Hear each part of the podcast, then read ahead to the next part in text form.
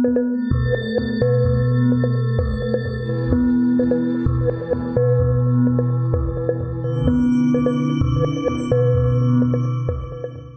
back to the History of South Africa podcast with me, your host, Des Latham. This is episode 140 and it's 13th of August, 1838. 10,000 Zulu warriors had appeared at Gatsla, the headquarters of the Voortrekkers under the brow of the Drakensberg, sent by Dingana and led by Ndlela kaSompiti. In South African history and general memory, there are major confrontations which are part of modern consciousness. These would be things like the Zulu defeat of the British at Isandlwana and the Anglo-Boer War, and in the 20th century, the border wars and the ANC and PAC struggles against apartheid. However, this battle at Gatsla, the laager that would be renamed Vegslaaier, or Fighting Laager, is one of the most important that has been forgotten in the annals of time. It was 10 a.m., and swarming down from the hills to the east of Gatslaager were the experienced and mostly married warriors, the creme de la creme the most feared. The laager was protected on the east side by the Bushman's River, which was flooding. If you glance at a map, the laager is southwest of where the town of Estcourt is today. Ndlela then issued the command to halt, and the Amabutho stopped well out of range of the Voortrekker Sannas, an open ground to the north and the west. He formed his troops up in their classic three tiers, the chest and two horns, taking his time. Inside the laager, Erasmus Smit, the predikant, and the Volk fell to their knees and prayed, May he grant us the victory if we have to fight, strengthen our hearts. Seventy five Voortrekker men and a handful of the more hardy women and boys were now facing the full might of the Zulu army of ten thousand. It seemed a hopeless cause, but there were a few things in the Voortrekkers' favour. The flooding Bushman's River, for one, Another was the approaches that had been set up so the Amabutho had no place to take cover as they tried to assault the wagons. The third is the Boers had a cannon. Ndlela, however, was a brilliant commander and was planning to deal with this death zone set up by the trekkers by sending his left horn of soldiers down the Bushman's River to cross and then attack at the same time as the other two sections. This would stretch the Voortrekkers' firepower. His troops were well drilled, highly skilled. The left Upondo or Horn Formation forded the Bushman's River at a drift below the laager, out of range, while the right horn swung around the northern side of the wagons to threaten the western edge of the defences. And Ndlela had now cut off the Voortrekkers from any possible retreat. His men were both sides of the river. Because of the drift crossing across the flooding river and the intricate manoeuvres, it took the Amabutho two hours to reach their jumping off points, but finally at noon the signal was given, and they attacked.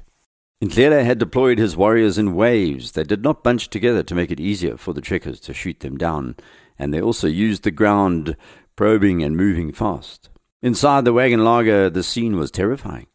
The shouting of the warriors, their joint Usutu yells, brandishing spears. There wasn't a single pause in the assault. There was not a universal charge. It was line after line, moving forward, sideways, pulling back, returning.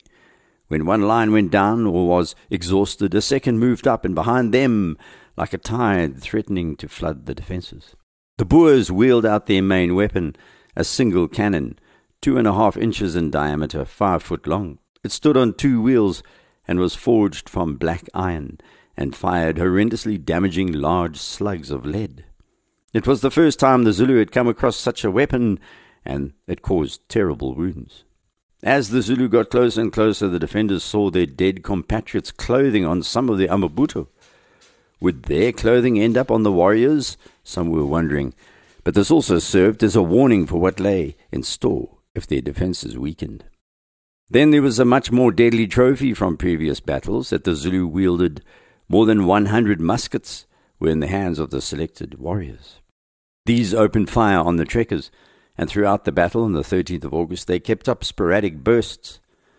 However, the fire was inaccurate. Most did not aim the musket. They merely pointed it in the rough direction of Gatsla and pulled the trigger. Not a single Voortrekker was hit by this erratic fire, but it unnerved the Boers that the enemy was not only throwing and wielding spears, they were now shooting their own weapons back at them. There was rain around, so the powder was slightly damp, not ideal for the Boers, but they managed to keep it dry enough to sustain a constant and accurate fire. They used two types of muskets that day. When the Amazulu were close enough, they let rip with their loopers that sprayed shot like a shotgun. the Sannas for longer range, the massive weapons normally deployed to down elephants. After an hour, their attackers began to wilt. Hans de Lange, alias Hans Dons, decided this was the moment to seize the initiative, the moment to sally forth. A small detachment of a couple of dozen men joined him. The Boers managed to drive the closest warriors back, but could not take the chance of riding too far from their laager, and they hurriedly re entered the protection of the wagons. A short while later, just after 1 p.m., the Zulu withdrew to the open veldt on the south side of the wagons and stopped fighting. Ndlela had decided to weigh up his options and ordered the men to encamp for the night. Then they began to slice up the oxen and sheep in a kind of gratuitous display of violence, cutting up the animals in full view of the trekkers, a grisly performance that lasted all night. All this did was further fire up the voortrekkers. The restlessness of the Zulu that night meant that no one inside the wagon slept. At the same time, the Boers had an ingenious way of keeping the warriors away, using long poles or whip stocks to suspend their lanterns high above the wagons. The whole area was lit up while to the south, on the flat land across the river and well within view, thousands of Zulu fires burned in the darkness. If anyone had been watching from the nearby hills, it would have looked incongruous in the dark African night, like an immense hippodrome of dancing orange flames, sputtering lights, belying the terrifying barbarity of war. Before dawn on the 14th, Hans Dons and a larger detachment had another go. The Voortrekkers were trying to catch the Amazulu off guard, to seize the initiative once more, and the sortie did catch the Amabutho unprepared, but they recovered quickly. Hans Dons conducted a fighting withdrawal, and the warriors seemed to forget that the quarry was returning to a laager bristling with firearms. Many of the Zulu were now caught in the zone of fire and shot down. Ndlela kaSompiti had gathered his senior Nduna around the previous evening and reconsidered their tactics. He was now going to try and smoke the Boers out, and a select group of warriors charged the wagons with spears covered with plaited grass that had been set on fire. The flaming isijula were carried by these men towards the wagons, and they became well lit targets in the early flush of dawn. The Boers' accuracy was unerring. One by one, these charging Zulu went down, their spears setting fire to the grass and bushes around the wagons.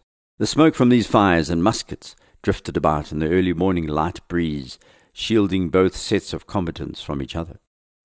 Another day of intermittent charges and feints then took place, And Ndlela seeking a weak point, finding none, the Boers rebuffing attack after attack. While they parried and thrusted, other warriors were busy rounding up the Voortrekker cattle and sheep, and as the sun began to set on day two of this battle, the main body of the Zulus stopped the attack and withdrew to their camp once more for Ndlela to reconsider what to do. In two days of constant fighting, he'd achieved very little except he'd seized the Voortrekker's cattle.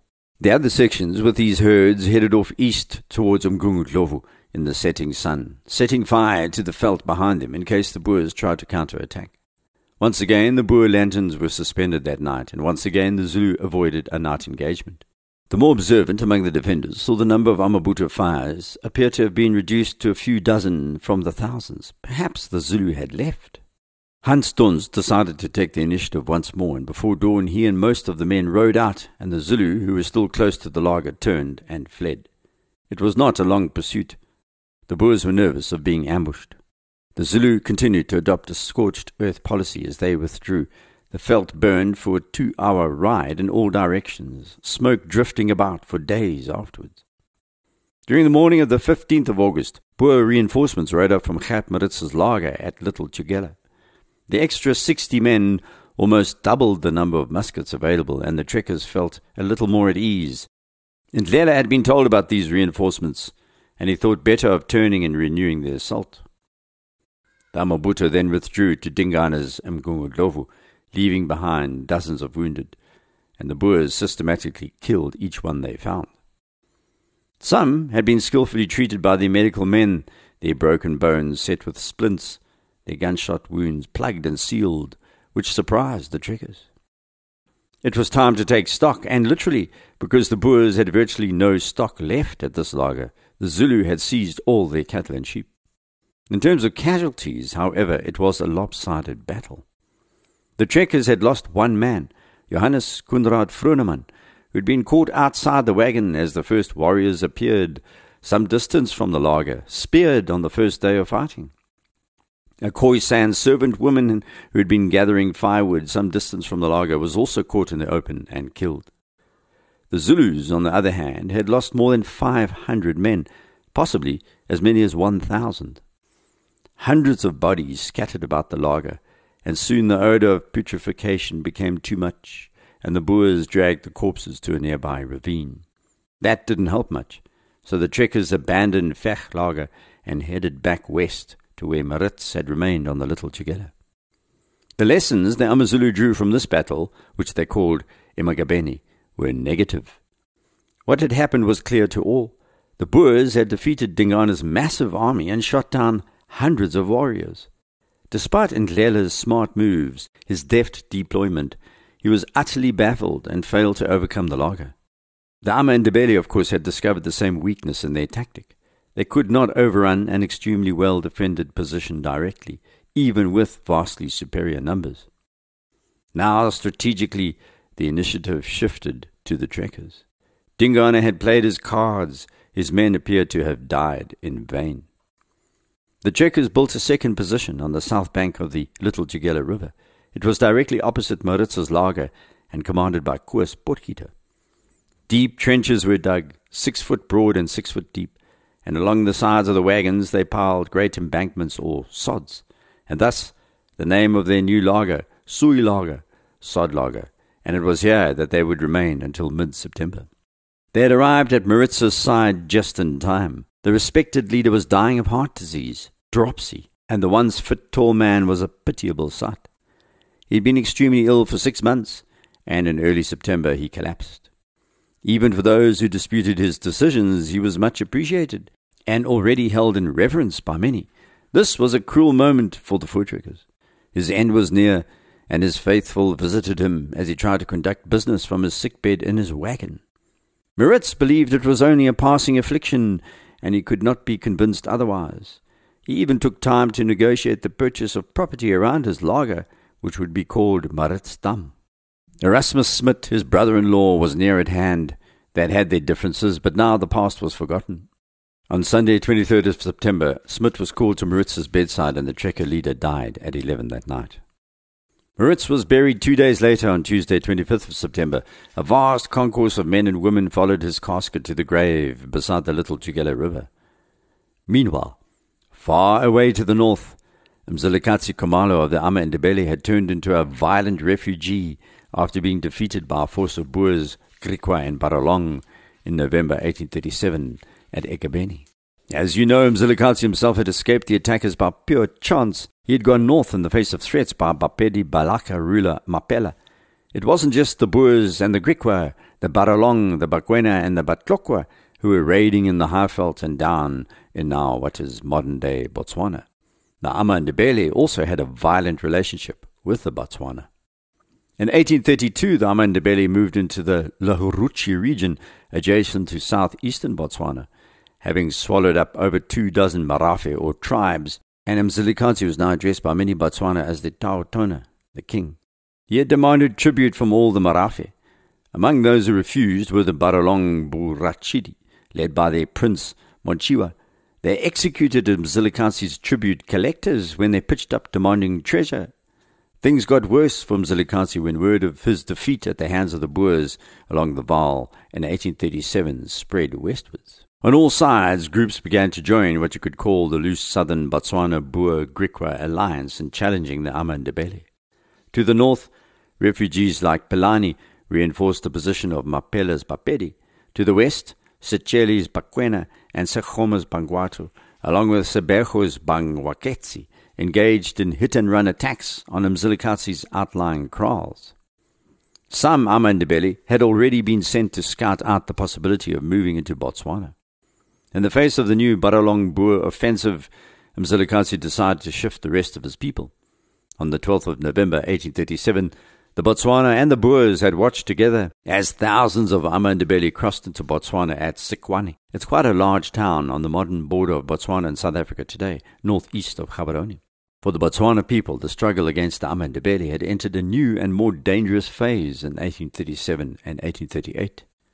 Secheli's Bakwena and Sekgoma's Bangwato suddenly found themselves in the path of Mzilikazi's advance. With the entire Amandebele population pouring across Kweneng's eastern frontier, Secheli pulled back from Kopong, which is about 25 kilometers north of modern-day Gaborone, to the relative safety of his Lepepe hideaway, another 185 kilometers north. Bakwena scouts kept a careful eye on the invaders' movements. They reported that the Amandebele had divided into two columns. Mzilikazi and most of his warriors were moving quickly to the northwest, while another, under the general named Gundwane, went northeast. Secheli saw his opportunity and attacked the second column, capturing many cattle. Further north, Sekgoma was also bold. He raided the Bakai cattle posts around Shoshong, which is just off the main road to Francistown, after hearing that they had been entrusted with the Amandebele Mafisa, or loan cattle. The Nguni leaders, you'll know by now, indulged in loan cattle, portioning them out to vassal chiefs as a kind of insurance policy for both sides. Mzilikazi responded by sending a force against Sekgoma, which recaptured the cattle and took many Bangwato captives. According to some oral history in Botswana, Sekgoma launched a counterattack at Paji, where he then recaptured most of this herd before retreating quickly deep into the Makgadikgadi pans. It was there, on the incredible salt pans, that Sekgoma's eventual heir, Khama III, was born, part of the Khama royal name and family. While moving through Botswana, Mzilikazi's ultimate destination was western Zimbabwe.